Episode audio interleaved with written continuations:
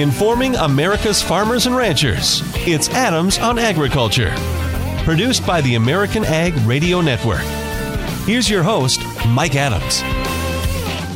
Hello, everyone. Welcome to Adams on Agriculture. Thanks for joining us and letting us be part of your day as we kick off a new month.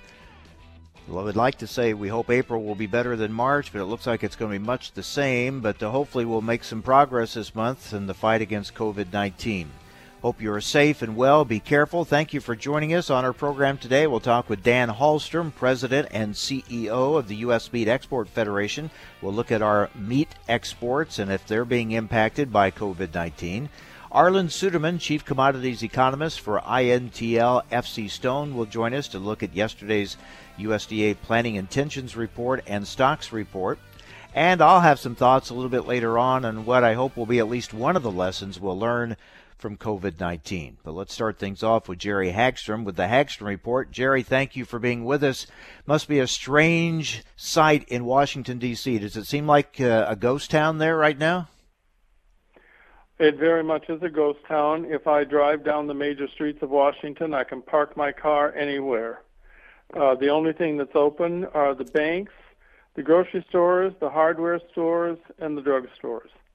Um, otherwise, there's just no business.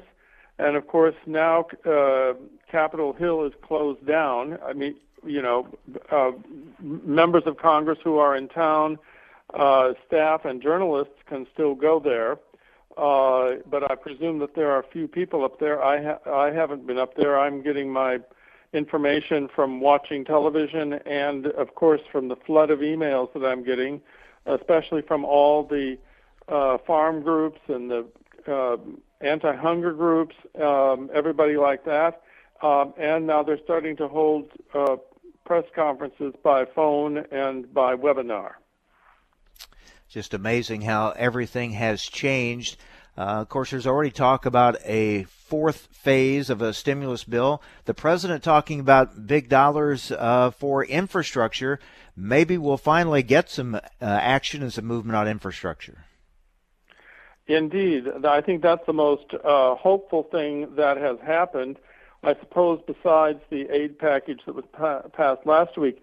Now, House Speaker Pelosi and other Democratic leaders are going to hold a press conference today at 11:30 it was so interesting to see that President Trump uh, said he yesterday that he thought this was a good idea uh, because uh, the government can borrow the money at, at almost no interest, and there would be a lot of foreigners who would buy the what I suppose the bonds that would be issued for this or the the U.S. government debt. Um, because they want to put their uh, money in a safe place, which is the United States compared with everywhere else. Uh, uh, it'll be interesting to see what goes on here. The uh, uh, Speaker Pelosi said that her priorities are uh, broadband uh, and uh, uh, surface transportation, and also roads and you know roads and bridges. Uh, so I'll be interested to see how this goes, especially since the Republicans have generally been they're, they're resisting the idea of a new package quickly. Um, and also, there have been differences between the Republicans and the Democrats on how to finance this. Yeah, hopefully they can come together on that and get something done. Meanwhile, there are some in Congress that say we need more investigation into the cattle market and what's going on there. Yes, uh, um, Senate Finance Committee Chairman Chuck Grassley uh, said uh, yesterday um, that the uh, Justice Department and the Agriculture Department should be uh, should be investigating this. Uh, and of course, you still have the divisions within the cattle industry over uh, what goes on here and what kind of policies there there should be. Um, uh, so uh, I'll be interested. You know, maybe finally this would cause some real investigation. In general, these things have gone nowhere in the in the past. Senator Grassley will be on with us on Monday. We'll talk with him about that, among many other issues. Uh, Jerry, there in Washington, D.C., uh, what's the situation like with grocery stores? Uh, uh are the shelves staying stocked? Are people having any problems getting food? No, in Washington, the grocery stores are stocked. when I've gone there, the only the only things that I've found that you can't buy are uh, paper products and uh, hand sanitizer. Uh, but as far as food is concerned, uh, we've got everything. Uh, in uh, a couple of weeks ago, I went into a store where they oddly they had no bananas. Uh, and, but the store uh, manager explained that the issue was uh, there was a shortage of drivers and and uh, slowness in getting products, and told me that I what something I didn't know that bananas move faster in the produce section than any other item. Uh, but in general, I've been able to find uh, I've been able to find everything, and also we have a lot of restaurants that are offering takeout food. I tend to part- patronize them because I want these people to be able to stay in business, and uh, I'm glad. I know they're not doing anything but breaking even. Really, the odd thing is the the hardware store down the street is says its business is better than usual because the um, uh, people are stir crazy and they're coming in to buy uh, plants and seeds and and uh, they're also doing home projects. I just you know I just planted flowers in my backyard because it's uh, uh, a good way to get physical exercise. I can't go to the gym; the gyms are closed. Mm. So about the only thing you can do is is walk or run or or do something like gardening. Yeah, it's interesting. Uh, we talked about this a while back. Wondered if uh, those in that plant business would uh, how they would fare this year if people would be able to get out and buy. It sounds like they're going to get out and buy because they just want to be able to, as you said, do something in their own yards, get them outside. It must be strange to have the the mall and the Lincoln Memorial and those areas that are usually just so packed with people to see them uh, empty. Yes, it is. Now, of course, people can still go down on the mall just like they can go to the national parks. And our Rock Creek Park, which is our big park that goes through the city, that's open. Uh, I, you know, there is some pressure to close the national parks, uh, and uh, but I can't imagine it would be very difficult to close off all of this area in Washington. I'm not sure how you would supervisors. I don't think you'd have enough police, park police, to be able to do that. Uh, and people have to be able to uh, to get outside and, and get exercise. That's not such an issue in uh, in rural America, uh, but it sure is in the cities. Yeah, I go for a walk every night in my neighborhood. It's been interesting. I see people out on sidewalks, and you see them on each side of the street to make sure they maintain their social distancing as they walk, but at least we're able to get out. Jerry, take care, be safe, and we'll talk again soon. Thank you. Yes, thank you, Mike. I'm here. Jerry Jerry Hagstrom with the Hagstrom Report. Up next, we're going to talk with the president and CEO of the U.S. Meat Export Federation, Dan Hallstrom. What impact is COVID 19 having on our meat exports around the world? How does the Meat Export Federation uh, do market development work during uh, this pandemic crisis? We'll get updates on that. And a little later, we'll talk with Arlan Suderman with INTL FC Stone, his thoughts on the Planting Intentions Report. Uh, wow, came out big number on corn acres, 97 million. We'll talk about that later in the program. So stay with us. You're listening to AOA.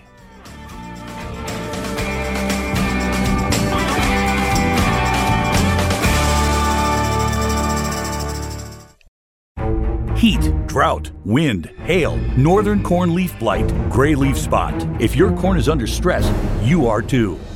Get Veltyma fungicide, swift activity with fast payback, an expanded application window. Makes life simple, and it's the secure choice. With powerful residual for visibly healthier corn. Swift, simple, secure. Veltyma fungicide. Call your BASF rep today. Always read and follow label directions. Veltyma fungicide is not registered in all states.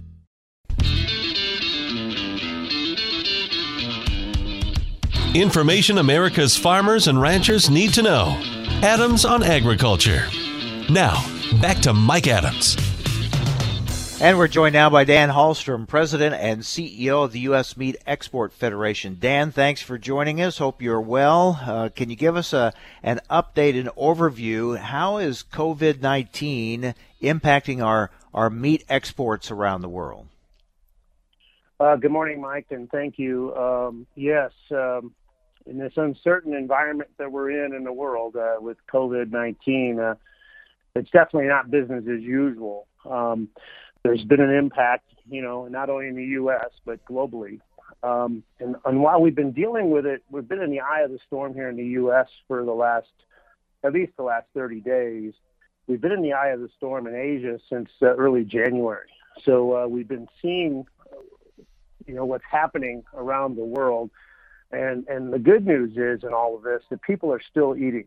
Consumers globally uh, and in the U.S. are still eating. And, uh, whenever there are challenges, and we have a lot of them right now, usually that results in in some opportunities, and and we have I think some good opportunities going on in in, in the export markets, uh, especially in Asia, and. Uh, I'd like to give you a couple of examples. Probably no bigger opportunity than we've seen in the last uh, 60 days in places like Taiwan, Hong Kong, and China and that's the emergence or further development of uh, these e-commerce online platforms, these delivery delivery platforms, and uh, they're absolutely booming uh, in Asia. They were booming before, more from an aspect of convenience, but now they're booming for other reasons. Uh, you know, you can't. You know, restaurants. You don't have people eating in restaurants, and uh, and they're doing takeout or whatever instead. And and we're seeing a lot of this, and it's been very successful throughout uh, throughout Asia.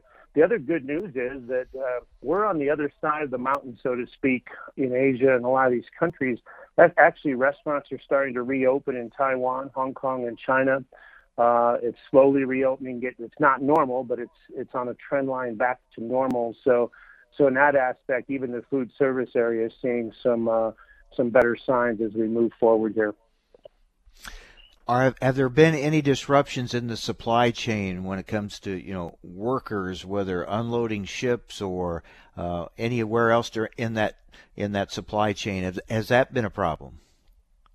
Yeah, that's a good question, Mike, and something that we're watching very closely. Um, I would say back in January, I should say in February, around Chinese New Year, that uh, there there was some disruption. Some of it was normal because during Chinese New Year, the, basically a week that they take off in, in Hong Kong, China, and Taiwan, uh, you know, you usually you don't close the ports, but you usually have a skeleton crew, and and uh, and the the flow of cargo is much reduced. Well, this year, with Chinese New Year basically being extended by two extra weeks by the government, uh, that slowdown lasted nearly a month, and uh, it did back up cargo to some extent. That being said. Um, as we got into later into March and now we're April 1st, I'd say virtually all the ports uh, uh, in China, especially, are, are, back to normal or virtually back to normal in terms of uh, flow of cargo. But you bring up a good point. We need to be watching other markets that are now getting into uh, COVID 19. You know, Japan's starting to see more cases, and uh, we're watching this very closely. But, but outside of that example in China, there's been minimal disruptions, at least so far. We're talking with Dan Hallstrom, President and CEO of the U.S. Meat Export Federation. Dan, yesterday we talked with Colin Woodall, CEO of the National Cattlemen's Beef Association, and he expressed concerns about what kind of a beef export year it's going to be. He said there was so much optimism of a huge year when the year started, and now that's that's dramatically changed. What do you think we might see? We'll start with beef uh, as far as export numbers this year. Now, yeah, we're still. Uh, yeah, I share the same concerns. Um, but but I think in total we're still looking at a, an optimistic year. Um, more than likely record breaking. Uh, two years ago was our last record, and uh, in 2019 wasn't far behind that. So yeah, we're looking at something along the lines of four to five percent growth for the year. Um, but suffice it to say, it won't be normal. I mean, we're going to see shifts in consumption. So obviously, the food service sector is being hit hard, but retail's booming. Uh, same thing that's happening in the states, but we've seen it now for several months in Asia and uh, and the online platforms that business will be booming. Um, so, you know, there's some shifts going on, and as I said, I think uh, I think people are, are are definitely still eating, but but the way they're eating and the and the and the venues that they're eating in are are switching uh, dramatically. Is there a big difference in prospects for beef, pork, poultry? Does one look better than the other, or how do you see it this year? Well, I think um, the thing we have to remember, uh, I think as far as the U.S. is concerned, year on year, pork will probably be bigger. Um, we're, we're estimating 20 to 25 percent growth uh, on pork.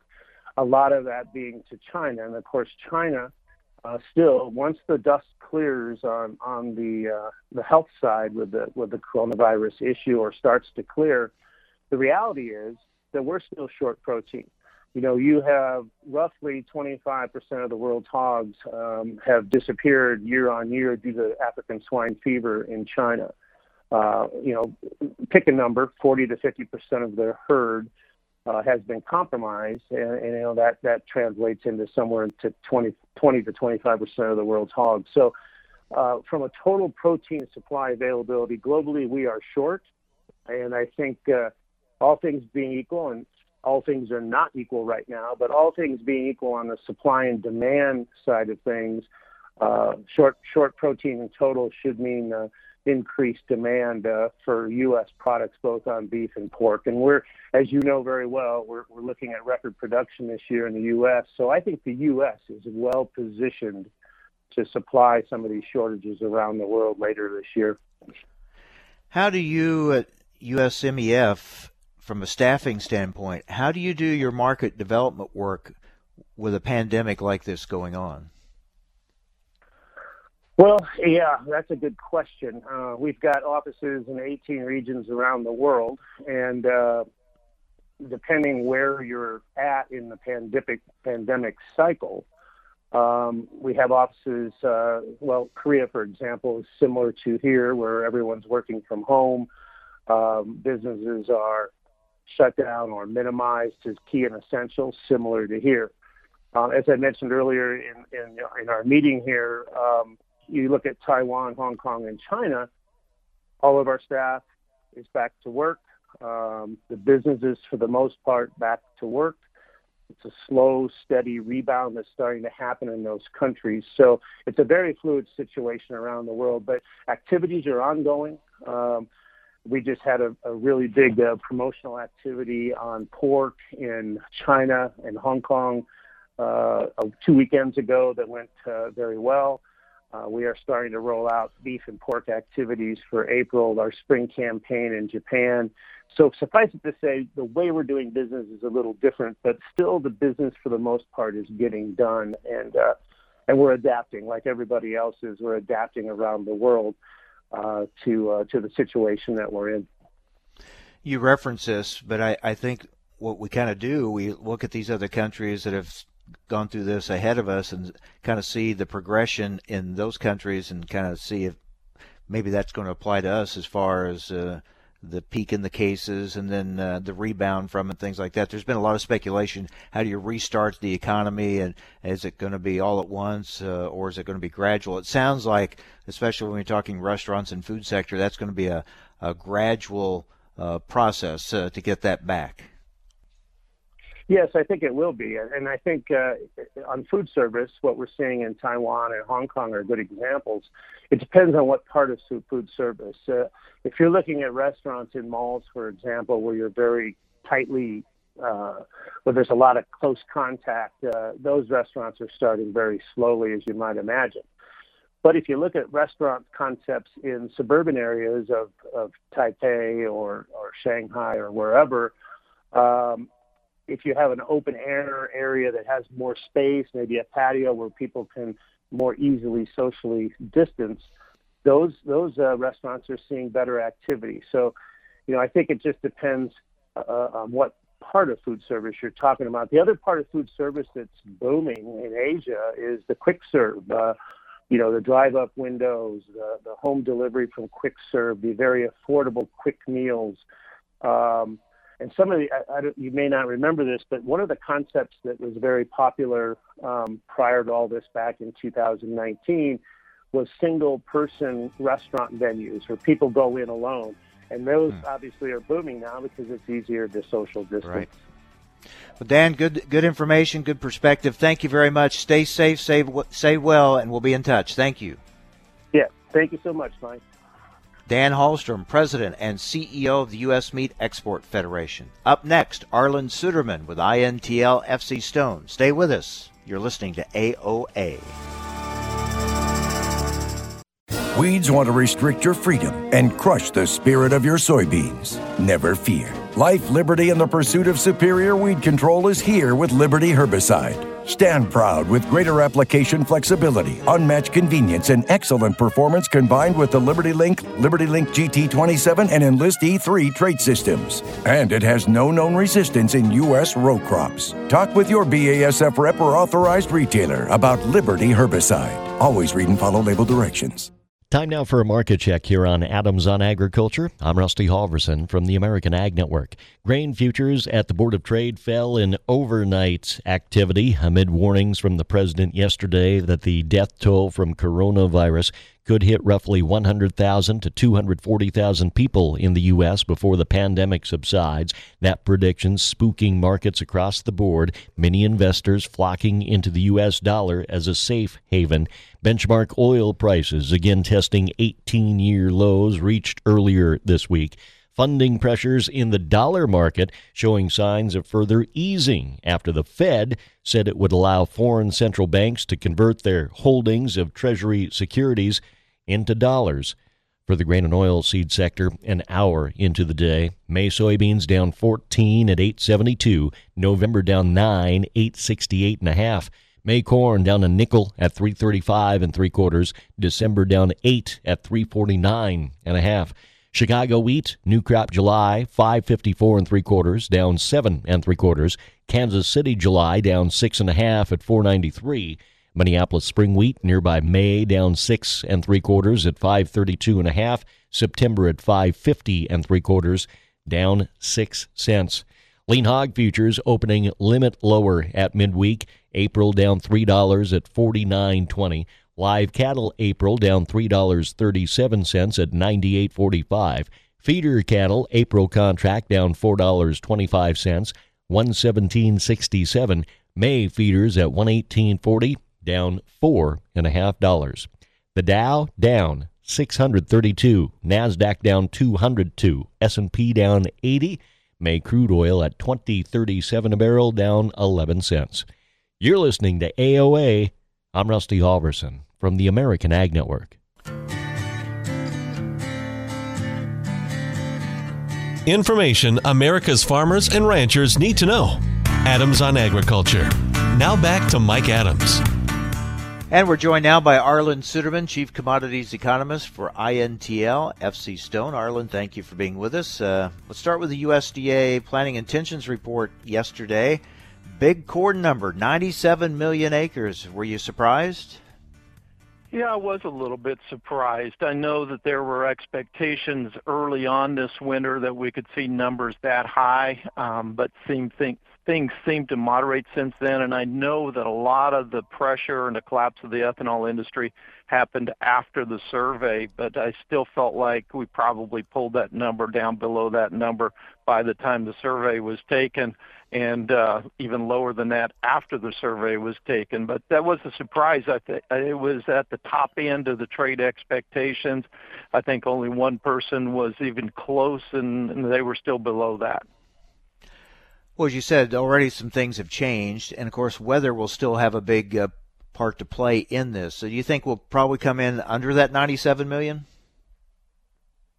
Yeah, I absolutely do. Now, how far, uh, like you said, weather's going to play into it. I think one of the things that we see is, first of all, in the core of the Midwest, there will be some shifting, but most farmers feel like they have their best opportunity to yield their way out of the hole with corn rather than soybeans.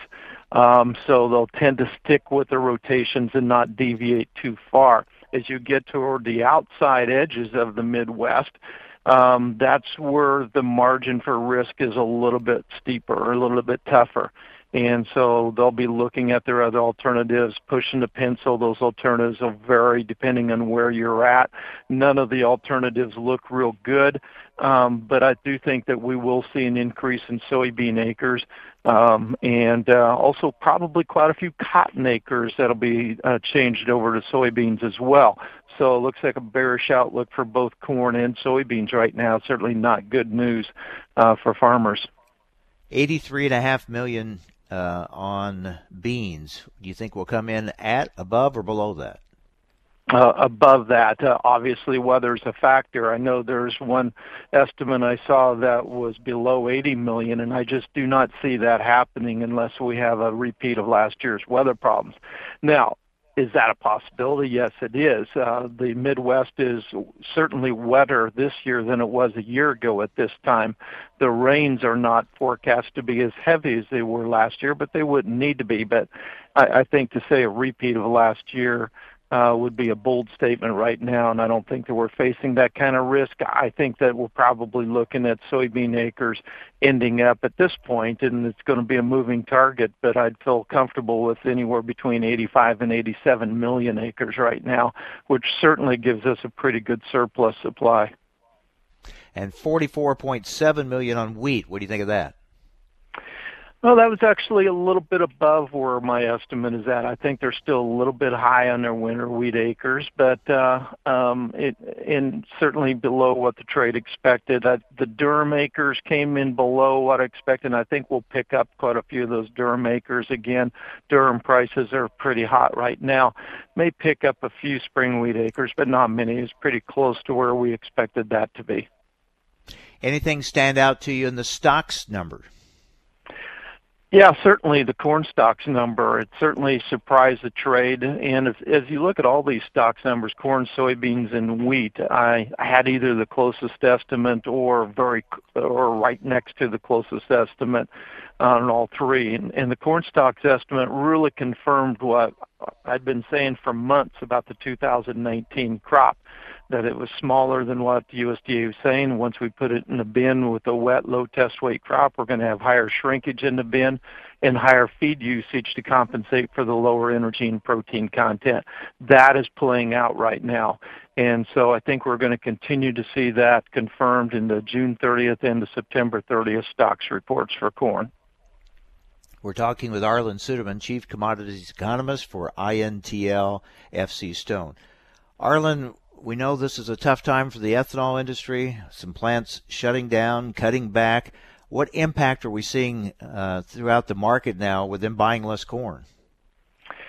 Well, it certainly has collapsed both the futures and the basis. And just as we've been talking, the new DOE report came out showing fuel ethanol dropping to 840,000 barrels per day on average last week, down from 1.05 1.005 million the previous week. So we're continuing to see this big shutdown.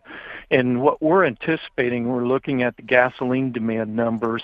Um, we're anticipating corn grind to be down around 50% of last year's levels for April and May, and then to start ratcheting back up into the summer.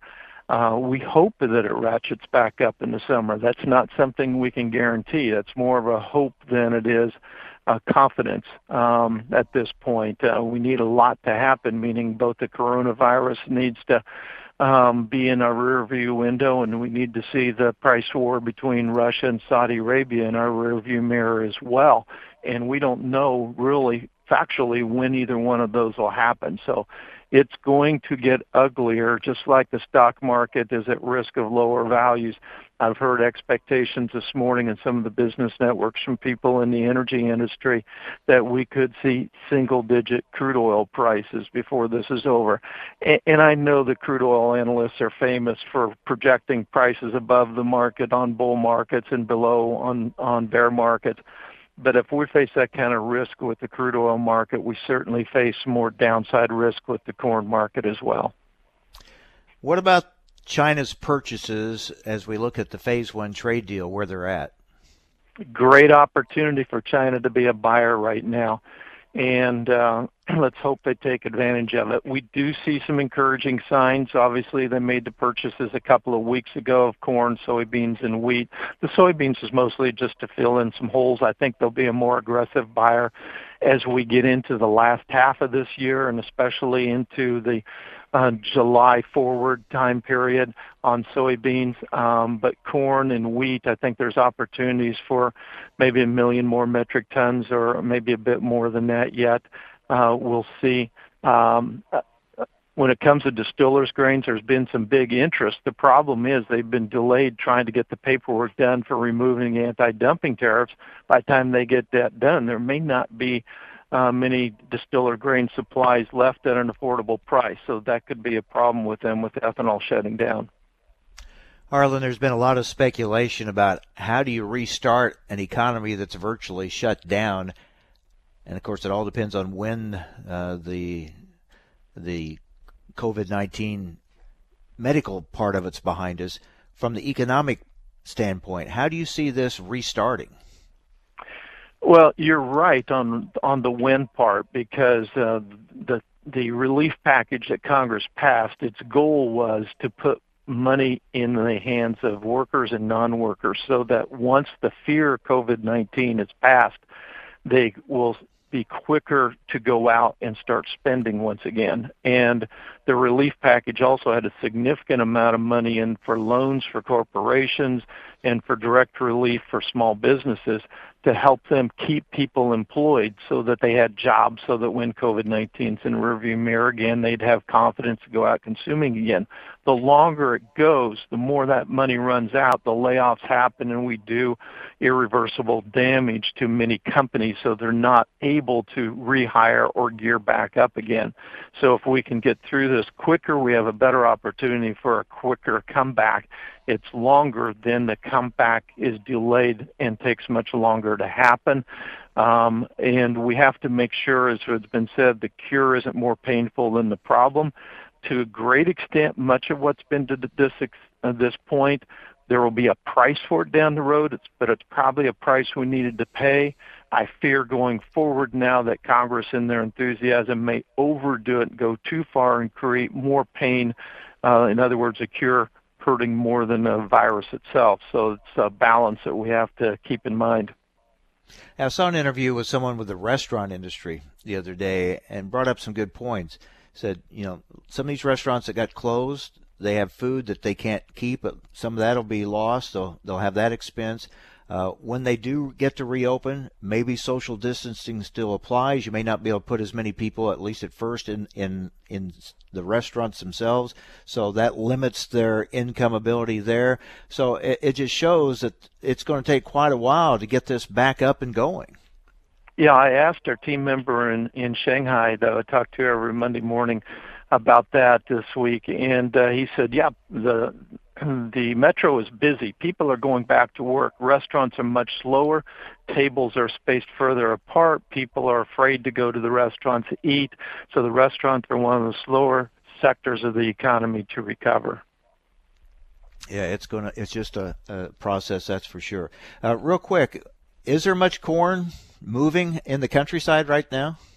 There really isn't, and uh, that's a real concern. Of course, farmers are waiting to see if there's going to be another stimulus check for them uh, to help pay their storage to keep holding on. But there's simply not much moving. Everyone's kind of in shell shock right now. Yeah. All right, Arlan. Thank you very much. Always appreciate your perspective. Stay safe. Thanks a lot. Thank you. You too. Arlan Suderman, Chief Commodities Economist with INTL FC Stone. Well, coming up next, some thoughts uh, from me on what I hope will be at least one of the lessons we learn from COVID 19, and there are many that uh, uh, we are learning, some of them very painfully right now as we go through this pandemic situation. Um, there's a lot of finger pointing and second guessing and armchair quarterbacking, but uh, we're in this together. We got to work our way through it. But as we do, there are lessons to be learned. I'll talk about one of them coming up next. Stay with us here on AOA.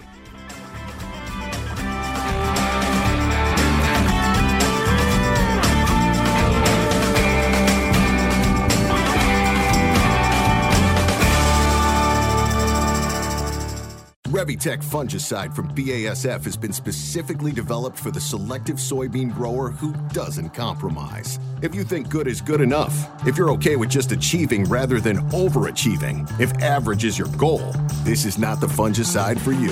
Revytek fungicide, brand new chemistry, three no excuse modes of action, zero modes of compromise. Sounds like the fungicide for you. Revytek fungicide from BASF. That's smart. Always read and follow label directions.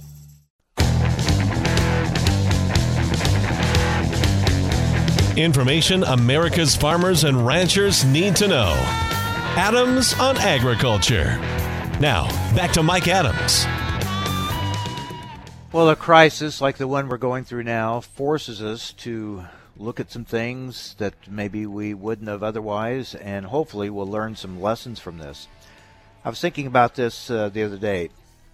How much, in the last year and a half especially, we have talked about China. We have talked a lot about China. I mean, a lot. Think about it. First, it was the trade war. Then we talked about African swine fever. Then the signing of the Phase 1 trade deal, and of course now COVID 19. And as much has been said and written about China, probably more should have been said, and certainly more should have been done. We had become so obsessed with selling more to China, we were ignoring our growing dependence on them. President Trump received a lot of criticism for being tough on China during the trade war. Well, it turns out we should have probably been even tougher. Now, this is not China bashing. In fact, it's as much about us as it is them. I've pointed out during the debate over the last couple of farm bills that our real farm safety net is not crop insurance or other government programs, but our safety net, our farm safety net, had become China. We were so seduced by their large population and their potential to buy, especially some of our ag commodities, that we either didn't realize or we chose to ignore our growing dependence on China. We've maintained an embargo on Cuba, supposedly in part because they were a communist country, while continuing to do business with the much larger and, of course, more lucrative communist government in China. Very hypocritical. We pride ourselves, and rightfully so, on not being dependent on foreign countries for our food. But we have let ourselves become dependent on one key market to sell much of our food. We should have seen this coming. Remember when we were energy dependent on the Middle East and how vulnerable that made us? kind of hard to remember now, I guess, with the gas prices so cheap. But some of us that are old enough remember gas lines and how high priced gas was. Remember, it wasn't that long ago on the price. Finally, after many years, and thanks in part to our domestic biofuels industry, we have significantly reduced that energy dependence on other countries. We need to do the same with China not only with our ag exports, but as we are now painfully aware during this pandemic and this COVID 19, we have become dependent on China for much of our medicines as well. Now, none of this means we should stop trading with China. That wouldn't make sense at all. They are a huge country, they're a large population, and we can and should sell to that market. But it doesn't make sense putting too many of our eggs in one basket. And that is something that, uh, unfortunately, we have done. It's just been too tempting and just seems like we couldn't resist.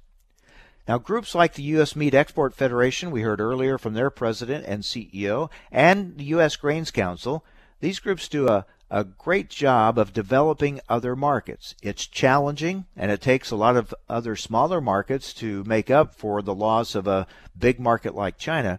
But these groups do a good job of diversifying our our selling opportunities around the world and therefore reducing our risk when you have a problem with one major buyer. Those groups need more support in their efforts. And as we have learned now, we need more incentives in this country to bring manufacturing jobs back to this country. We've got to stop exporting the manufacturing of products such as medicines to a country like China where we become dependent on them. Look how vulnerable we are. We have a crisis like this, a medical crisis, and dependent on them for the medicines we need to deal with it there's a lot of finger pointing among politicians about whose fault this is and uh, what should have been done or should we have been more prepared. Well, let's face it, we are all, in some part, guilty of letting this dependency happen. We've accepted, and we even joke about it, how many things we buy that are made in China or made in some other country. It's just something we've almost accepted now. We don't seem to mind it as long as those products and those items don't cost us as much as they would if they were made here. We want the lower price. But COVID 19 is no joke. And suddenly, the cost of being dependent on another country is very, very high. We thought we were saving money by being able to purchase products made cheaper in another country, but now we have to ask ourselves at what price were we saving that money? Now that cost, that bill is coming due, and it's very, very high. It's very, very expensive. You know, there will be many lessons, I hope, learned from this pandemic. We'll see, hopefully, in the future when crises like this occur, that we have learned some lessons and better how to better deal with them, how to better prepare for them, and so we may not get caught as we have been in this one as unprepared. But hopefully, another one of the lessons that we will learn through this pandemic and this crisis situation is not to give ourselves over so much to one particular country. So many lessons hopefully will be learned from this pandemic. And hopefully one of them will be to give more thought and more support to Made in America.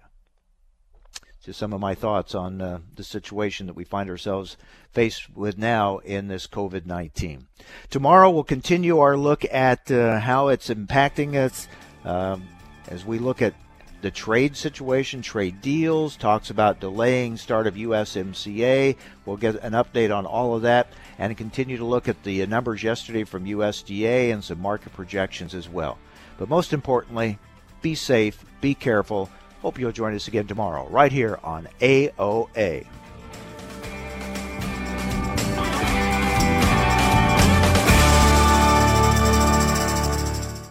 Cenex Premium Diesel comes with a more complete additive package for a more complete burn to optimize performance in all engines.